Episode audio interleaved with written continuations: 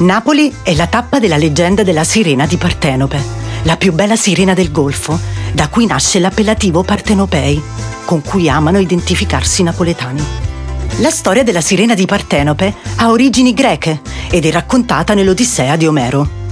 Sorella di Ligea e Leucosia, dopo aver cercato di sedurre Ulisse, che era affascinato dal loro canto, sarebbe morta di vergogna dopo il suo rifiuto e trascinata dal mare fino all'isolotto di Megaride, dove attualmente sorge Castel dell'Ovo.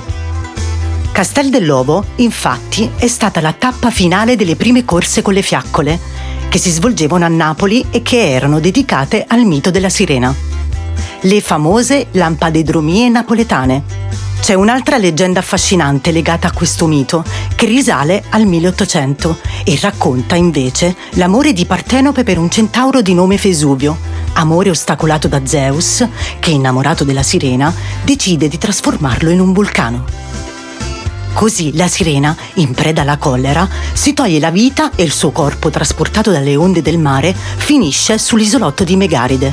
Da qui la nascita della città di Napoli. Anche la scrittrice Matilda Serao ha raccontato in maniera poetica questa storia nel libro Leggende napoletane.